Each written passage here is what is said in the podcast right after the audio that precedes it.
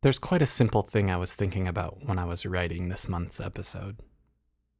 I kept coming back to the buildings themselves. Every week, people pile into these buildings with a singular goal to worship their God, to prove their devotion, to venerate their religion. Churches, temples, chapels, the locations themselves where worship and rituals take place with regularity have always fascinated me. It seems to me that a place with that kind of energy would be a lens for the psychic or the supernatural, a prism that could break the light of this world into a rainbow of the otherworldly. This month, on Death, Dying, and Other Things, two stories set in holy places. In the first, The Chapel on the Hill, a man visits with an old friend on a trip home. In the second, Sanctuary, a stranger comes to a church looking for sanctuary from a storm.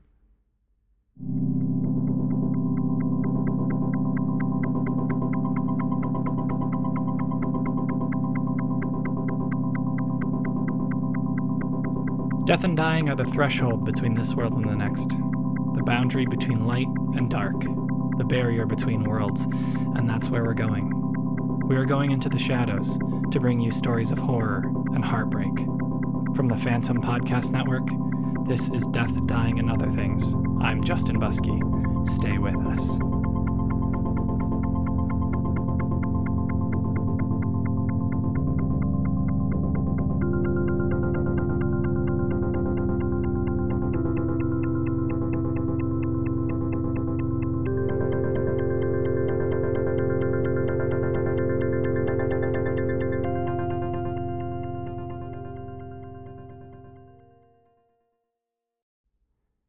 Seems like it's always been up there, up on Maple Hill just outside of town. A small chapel on a tall hill. Small and white, the masonry's cracked and crumbling. The cross on the roof is bent, nearly falling. The fence around the place is standing only in places. The kids around town must make a game of knocking it down. Strangely, the windows are all intact.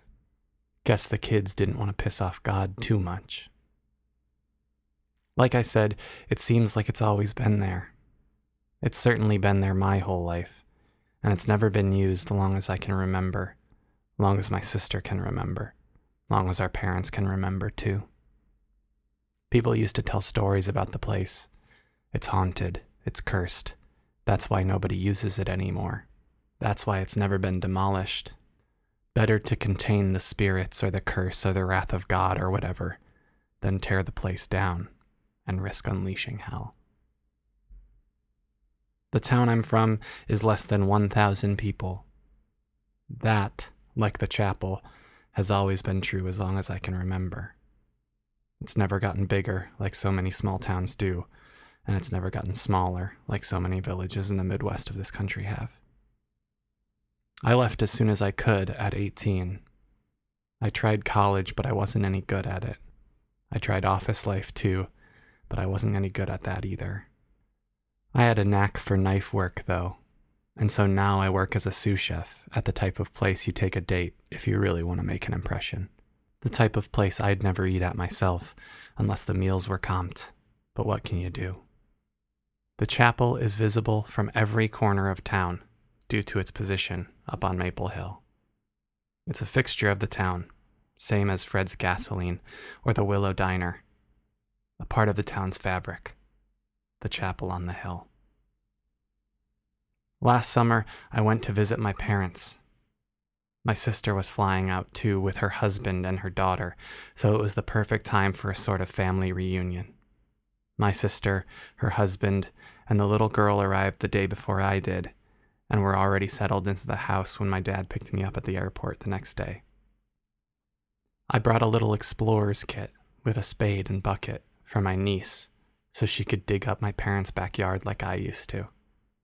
We had lunch on the patio and got into the beer shortly after.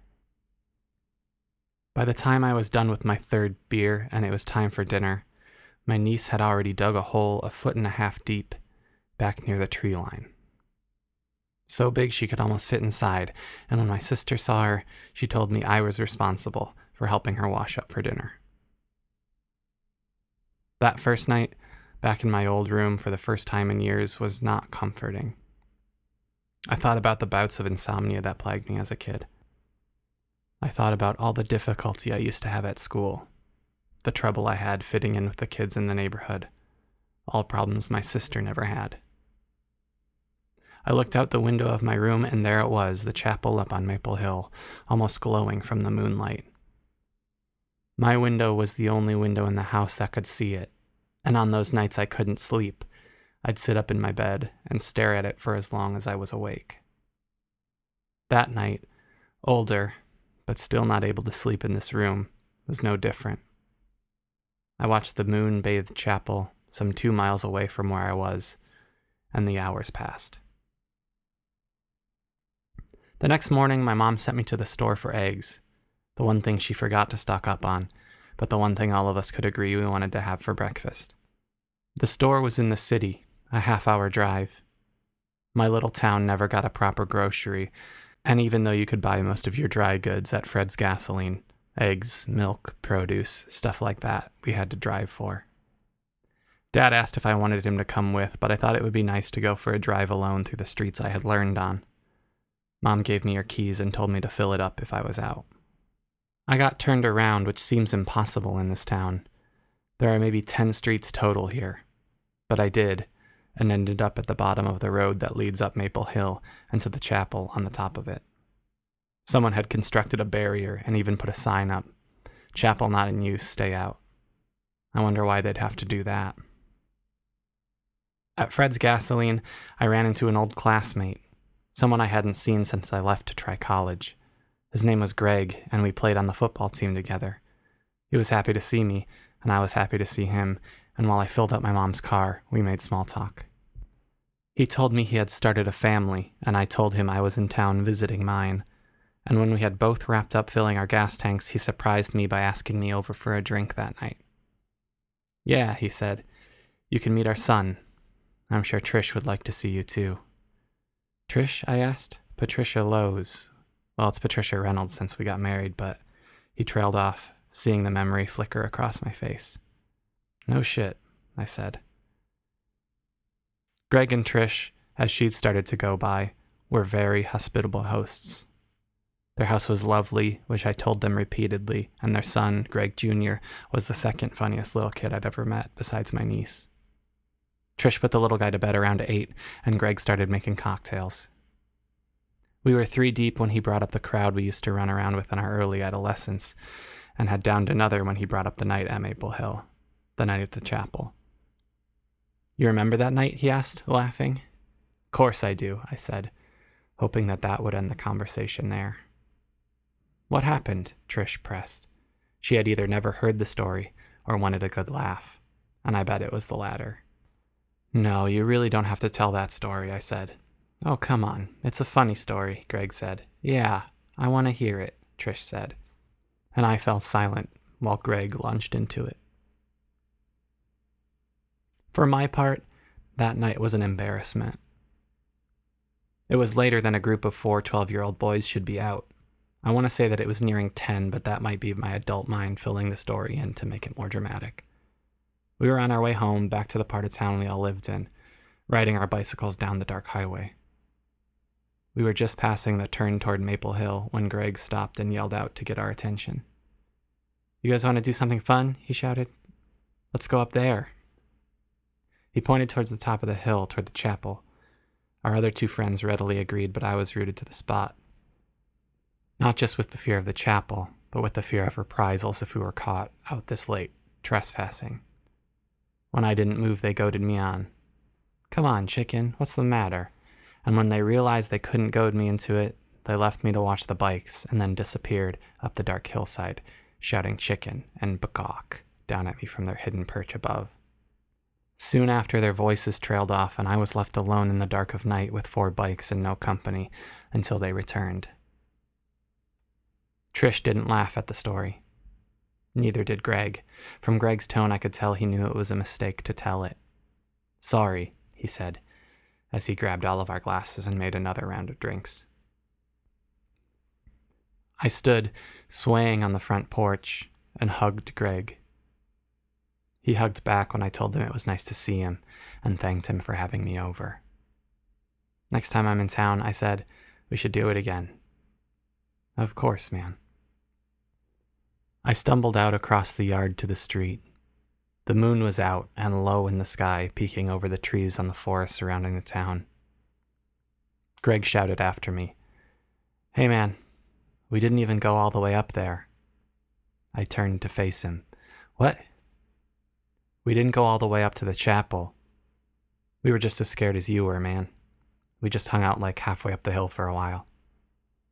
I looked at him, unsure whether he was telling the truth or just trying to make me feel better.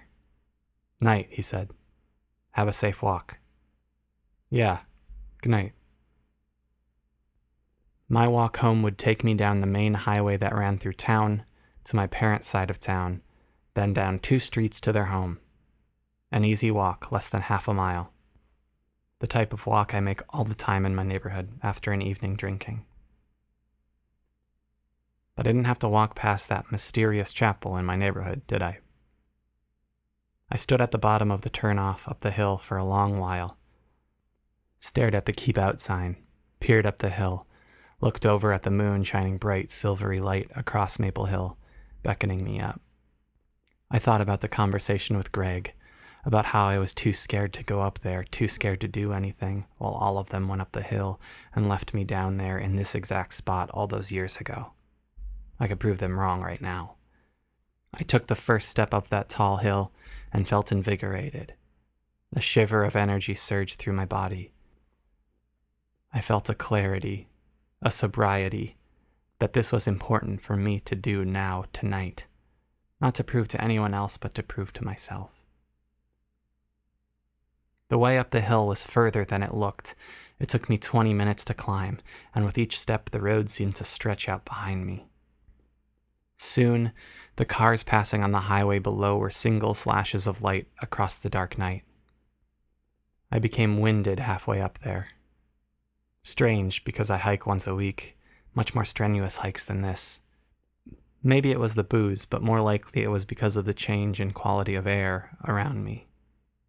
It wasn't getting thinner, as you would expect from the increasing elevation, but getting thicker. It was sticking in my throat like too much maple syrup poured over your morning pancakes. I had to pause twice on the way up in order to swallow the air building up around my tongue. I took a moment at the top of the hill to admire the view. The town below was barely a speck of light in an ocean of dark, and the road I had just ascended now descended down what I could rightly describe as a cliff face. I was starting to sober up very slightly because of the physical activity I had just undertaken, but I needed a break, and so I took a seat on a small bench near the front of the chapel. I listened to the wind and caught my breath. If the air was thick outside, it was thicker in the chapel. Thick with dust that got caught in my throat and made me cough, that covered my shoulders like snow in the winter, that got caught in my eyelashes and hung in front of my eyes. It was a battle with the dust from the moment I stepped inside, a losing one, and one I gave up within a few minutes. Examining my environment, I noticed two things immediately besides the dust in the air. One, of the pews, of which there were six in all, five were broken, cleaved in half by either time or vandals. The only one that was still intact was the one at the front of the chapel, nearest the podium, also cleaved in half, and the cross on the wall, barely hanging onto its station. Two, there was a great deal of graffiti on the walls, as one would expect. Simple tags to entire murals, but amazingly none near the cross, which you'd assume would be the first target. Around the edges of the room were all manner of bags backpacks, shopping bags, you name it, filled with cans of spray paint and, in some cases, school books. It was even harder to breathe in here, so I sat on the undamaged pew at the front of the place to catch my breath. My head was heavy. The drinks were pulling me down into the abyss. I tried to straighten my head up, but my chin was drawn to my chest like a magnet. Suddenly, from the back of the chapel, some cans or bottles clattered across the floor. My head spun around involuntarily, sending my tenuous equilibrium spinning. I felt like I might throw up. I held myself together and stood to get a better look toward the noise, but all I could see was a dark corner. An animal, maybe, a rat or a squirrel or a raccoon, searching through the trash for hidden treasures. I wouldn't be here long enough to worry about that, so I sat back down on the pew, tried to focus my thoughts on my situation, maybe meditate on what being here in this chapel now meant to me. I passed out instead. It was still night when I woke head throbbing, throat burning with thirst. I stood and almost lost my footing, stumbling forward and tripping on some of the refuse on the floor of the chapel. I closed my eyes, felt myself swaying, and tried to gauge how drunk I still was and how hungover I was likely to become. The answer to both of those questions was very. And it was about time I got back home. I trudged through the chapel, full of years of forgotten artifacts from countless visitors, and nearly fell through the front door. The wind was howling now and biting cold. It stripped the heat from my body immediately, and as I made my way across the small lawn to the road back down the hill, my heart sank. The town below was now just a pinprick, a single star in a great black ocean. The road stretched on and on in front of me, disappearing into the darkness who knows how far down the side of the hill. The highway, if it was there anymore, wasn't visible, and neither were the cars driving on it. I looked up towards the now starless sky. Nothing visible in any direction. Void, and nothing but the hill I was on, and the town that was miles below me. I wrapped my arms around my body, shivering, and ducked back inside the chapel. I checked my phone, but had no signal. The sun didn't come up where I expected it to, or when I expected it to, or at all.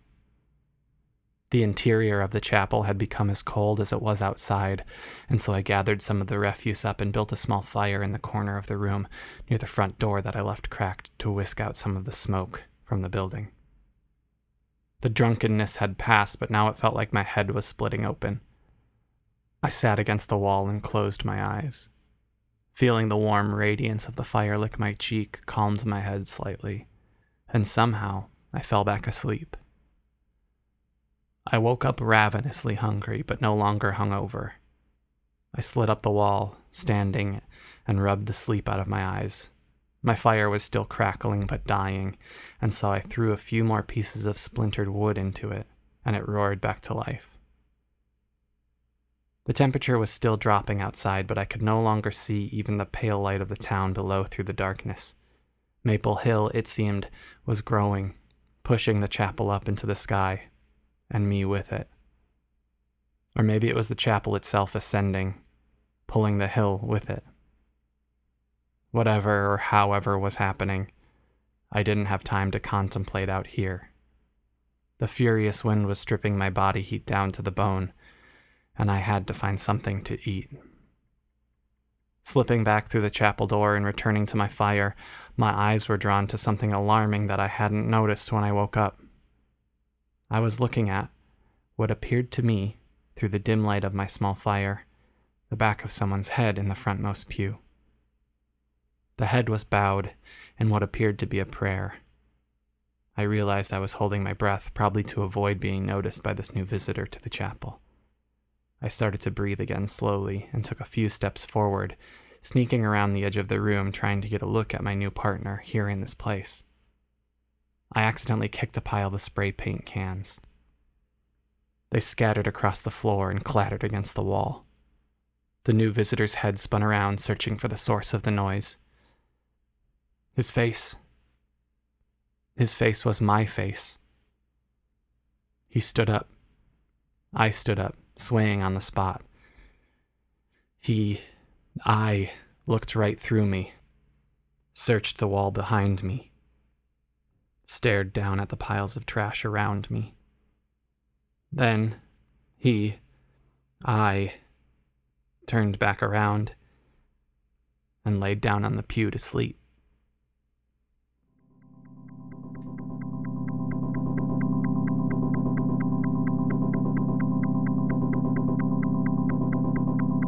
Just a reminder that the best way to help us out here at Death, Dying, and Other Things is to rate and subscribe us wherever you listen iTunes, Stitcher, or Google Play.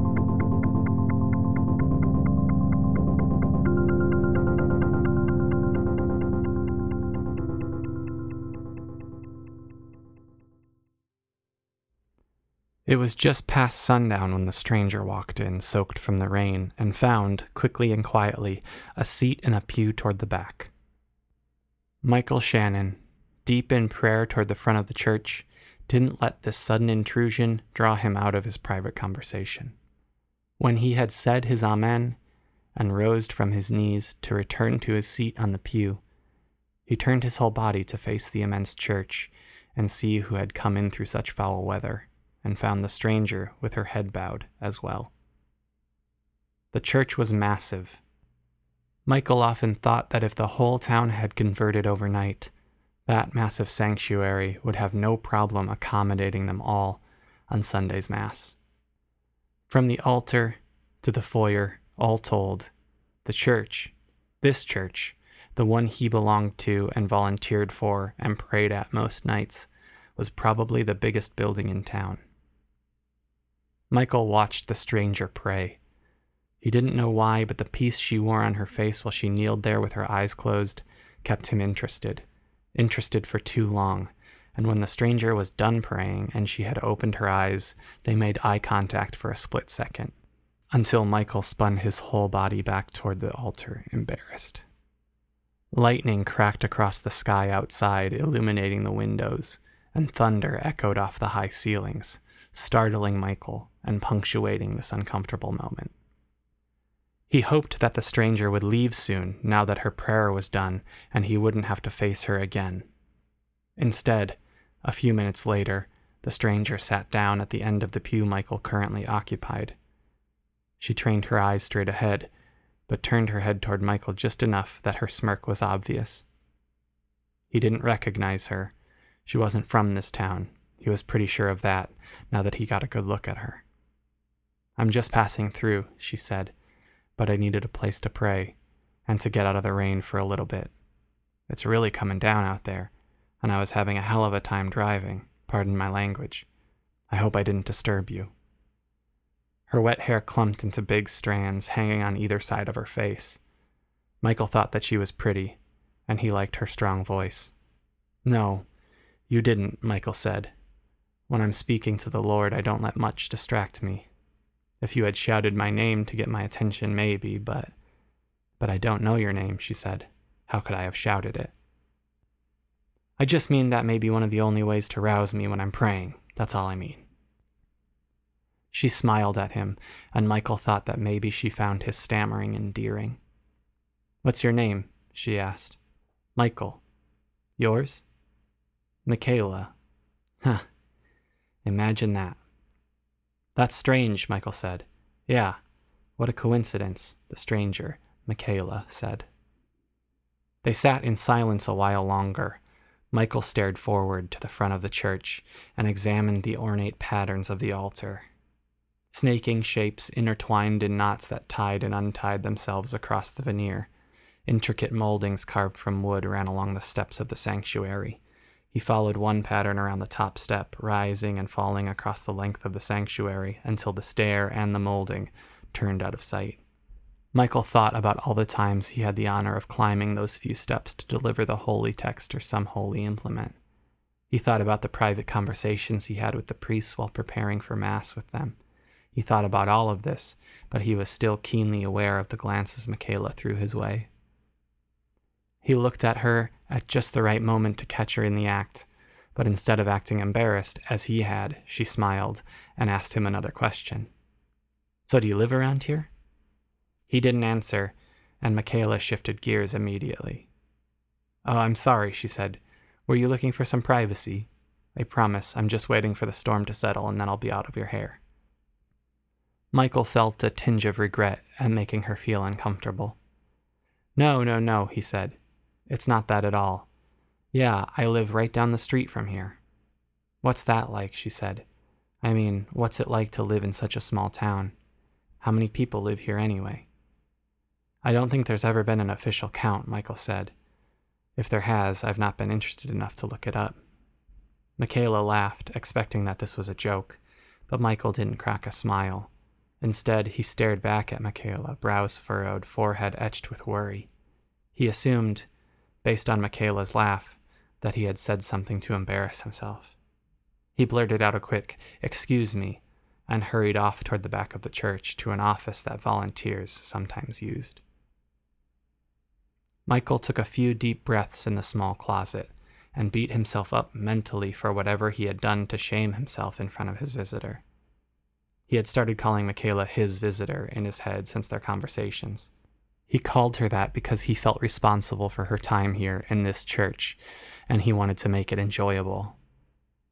He parted the door slightly to see what she was up to in his absence, and because she was looking back at the door Michael had disappeared behind several moments earlier, they made eye contact again. Michael forcefully shut the door as a result of the surprise he felt. His heart took off again, beating against the inside of his chest with renewed force. Michaela was walking through a side pew when Michael emerged from the small closet space. She smiled as he approached, and Michael smiled back, having been able to calm his nerves with some of the breathing exercises he had been practicing. When he stopped several feet from her, she made sure to close the distance. This surprised Michael, but she smelled nice, and so he didn't back away, but rather remained close enough to enjoy the scent. Thunder rolled into the high ceilings and rattled the lamps hanging from the walls. It's really coming down out there, huh? Michaela said. Yeah, I guess it is. I don't think you can leave yet, Michael said. Well, that's too bad. I guess I'll just have to hang out here alone, she said. No, no, he said. I'll keep you company. Oh, I thought you were leaving, she said. No, he said. What kind of representative of this church and this town would I be if I left you here, lonely and scared? Well, I never said I was scared, she said. You're right. I'm sorry. I just assumed because of the thunder and lightning. Are you scared? she asked. No, no, of course not, he said, though his breathing was ragged. Are you sure? she asked. I'm sure. They sat toward the back of the church for a while and played cards, which Michael happened to be carrying. Michael was incredibly interested in where Michaela was from, a moderately sized city toward the coast. Michael told a few more jokes, and a few of them even made Michaela laugh. He thought she was even prettier when she laughed. That's when he made his decision. Would you like to see a secret? he asked. What kind of secret? Michaela asked in response. It's a secret only a few people know about the priests of this church, a few important people in the town, and me, Michael said. It's been a secret here in this town for many years. You might say it's the reason this church, and maybe even this town, exist. Michaela's interest was certainly piqued by this. Okay, show me. Follow me, Michael said, standing up and walking toward the back of the church, past the sanctuary, past the altar, and through a small door that led into the sacristy.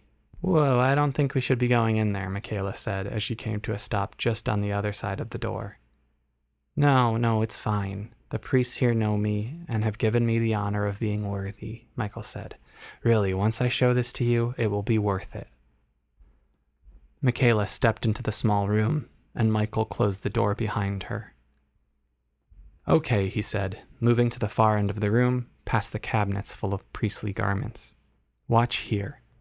He pointed to a particular cabinet on the far wall, and then returned to Michaela's side of the room, where he placed his hand on a wall tile and pushed it back into a recess. This unlatched something on the backside of the cabinet Michael had told her to watch, and the entire thing swung forward, revealing an archway secured by a wrought iron gate. Simultaneous to the cabinet swinging forward, something else happened behind Michaela a click or a clack. And when Michaela, made entirely uneasy by the sight of the stone archway, spun around to open the door and leave the church, bad weather or no, she found the door to the sacristy locked. She spun her head around and asked, What are you doing? I told you, Michael responded. I want to show you something. Don't you still want to see it? No, to be honest. I'd like to leave, she said. I'm afraid that's not possible anymore, he said. And besides, once you see what you'll see, I don't think you'll want to. Michaela looked around the room, searching for anything to defend herself with, and lunged for the first thing she saw that could possibly be used as a weapon a thurible used for burning incense on the end of a long chain. She thought she'd use it as some improvised flail, but Michael also lunged forward, pulling something from the depths of his coat and holding it out toward Michaela's neck. A knife, and Michaela nearly thrust her neck right into the blade. She didn't reach for the thurible, and Michael now had the upper hand. Calm down, calm down, he said. I will not hurt you, I promise. Michaela didn't move, just stared wide eyed at the 10 inch blade now mere breaths away from her throat. Michael could see her discomfort and withdrew the knife, returning it to its hiding place deep in his coat. Okay, now you see there's no escape, and you see that I am armed. Will you come quietly now? Michael asked. It really will make all of this much easier. Michaela straightened, standing up straight and puffing her chest out in an act of defiance. She took several long, measured breaths, pursed her lips, and hissed out three words Lead the way. Michael didn't waste any time. As soon as Michaela had agreed to be no more trouble, he had bounded over to the stone archway and wrought iron gate and had swung the gate open. He turned expectantly, and when Michaela showed even the slightest hesitation, Michael plunged his hand back into his coat and flashed his blade, which was enough for Michaela. She scraped across the floor, eyes fixed on Michael, waiting for any sudden moves. None came, and when Michael put his hand on her shoulder and guided her the final feet through the stone archway, he shut the metal gate behind them and pulled a foot long switch recessed into the stone wall. The floor beneath them lurched, and then they began descending. The small elevator was almost just a cage suspended by a large chain. The walls were made of iron bars, and Michael watched the cobblestone that made up this simple elevator shaft pass pebble by pebble. Michaela, for her part, was barely breathing. Her nerves were on fire. Her heart pounded in her ears. Her face flushed with panic. Where were they going? She didn't have to wait long for her answer. Soon, the elevator shaft terminated, opening up into a great underground chasm. Mostly a natural cave formation, the walls and ceiling of the cavity were worked over centuries by erosion most likely from whatever water source had filled the great underground lake below them. The lake sat, glassy and dark as the void, waiting for their elevator trip to end. At certain places along the rough ceiling of the cavern hung huge iron chandeliers, casting a pale, unnatural blue light around the cave. There were exactly four man made objects in that underground cave besides the chandeliers. The elevator Michael and Michaela were descending in, an island on the far end of the lake, which may have been a natural formation at one point, but was now ornately carved into some sort of decorative platform, a wooden raft or pier, which the elevator now stopped at, and a wooden boat tied to that pier. As the elevator came to rest on the rickety wooden dock, Michael swung the iron bars open and looked at Michaela. She gulped and remembered the knife Michael carried and stepped out of the elevator and onto the pier. Every small movement she made sent ripples emanating from the pier across the calm lake, and when Michael jumped out after her, the ripples grew. The surface of the lake, no longer calm and smooth, was further disturbed by far off splashes neither Michael nor Michaela could see. It seemed the limited light of this place would only allow their eyes to take in the most general of features in the great chasm. Michael loaded them both into the boat, pushed off, and started paddling toward the only other surface in that massive room. Michaela looked down over the side of the boat. From here, she could see white objects flit along deep in the water, like some sort of pale fish that hadn't seen the sun in generations. The trip across the lake took almost 10 minutes, and when they reached the other platform, the dim light focused, and Michaela was able to take in more fully the scene. While Michael tied the boat to a post, she craned her neck.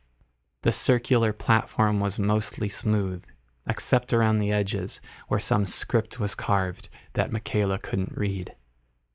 In the center of the platform was a set of chains and shackles, and Michaela suddenly understood what Michael was going to do. Almost on cue with this realization, high in the chamber, a deep red light switched on, drawing her eyes upward.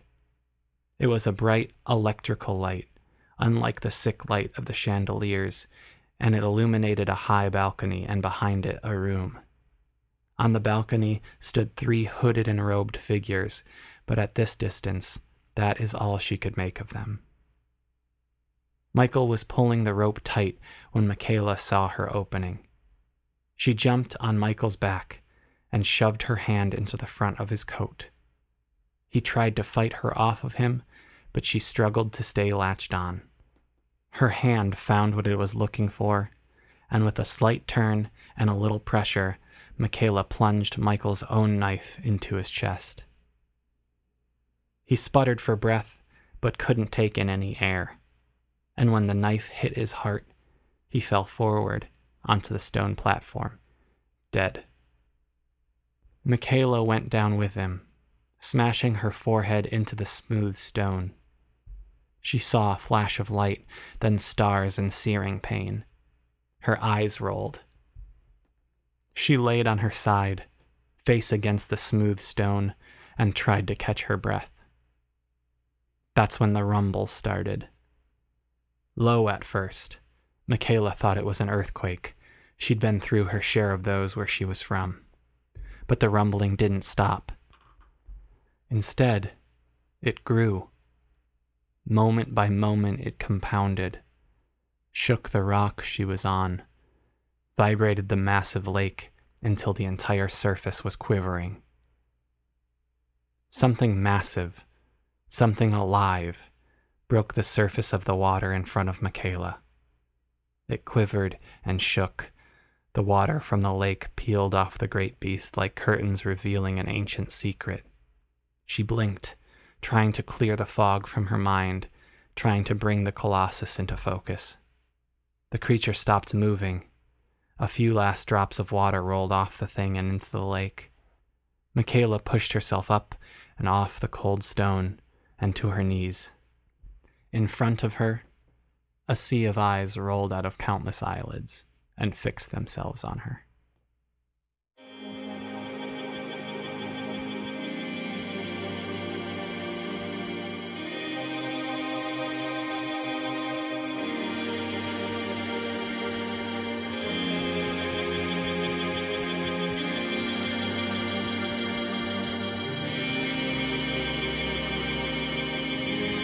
This episode of Death, Dying, and Other Things was produced and edited by me, Justin Buskey. The stories, both A Chapel on a Hill and Sanctuary, were written by me too. You can follow me on Twitter at Justin Buskey. Intro and outro music is by the prolific Eric Warnke. Check him out on SoundCloud. Special thanks to Hills and to Caves.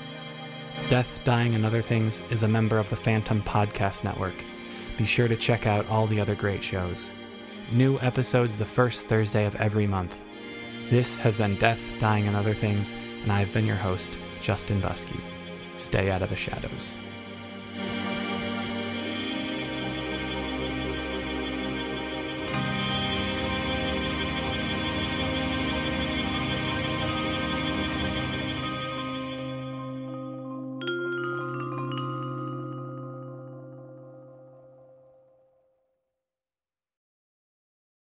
Hello, I'm Insane Mike, the host of Attack of the Killer Podcast, and I'm here to tell you about our show. Attack of the Killer Podcast is about a group of friends who openly discuss horror movies. It is a very fun show, and we discuss various horror topics. You'll laugh, you'll cry, you may even learn a thing or two. Here's what the critics are saying about Attack of the Killer Podcast. Brutal, evil, ghastly beyond belief. So check out our show at attackofthekillerpodcast.com or stitcher.com or even at the Phantom Podcast Network at downrightcreepy.com. You can also follow us on Facebook at Attack of the Killer Podcast and on Twitter at AOTKP. Thank you.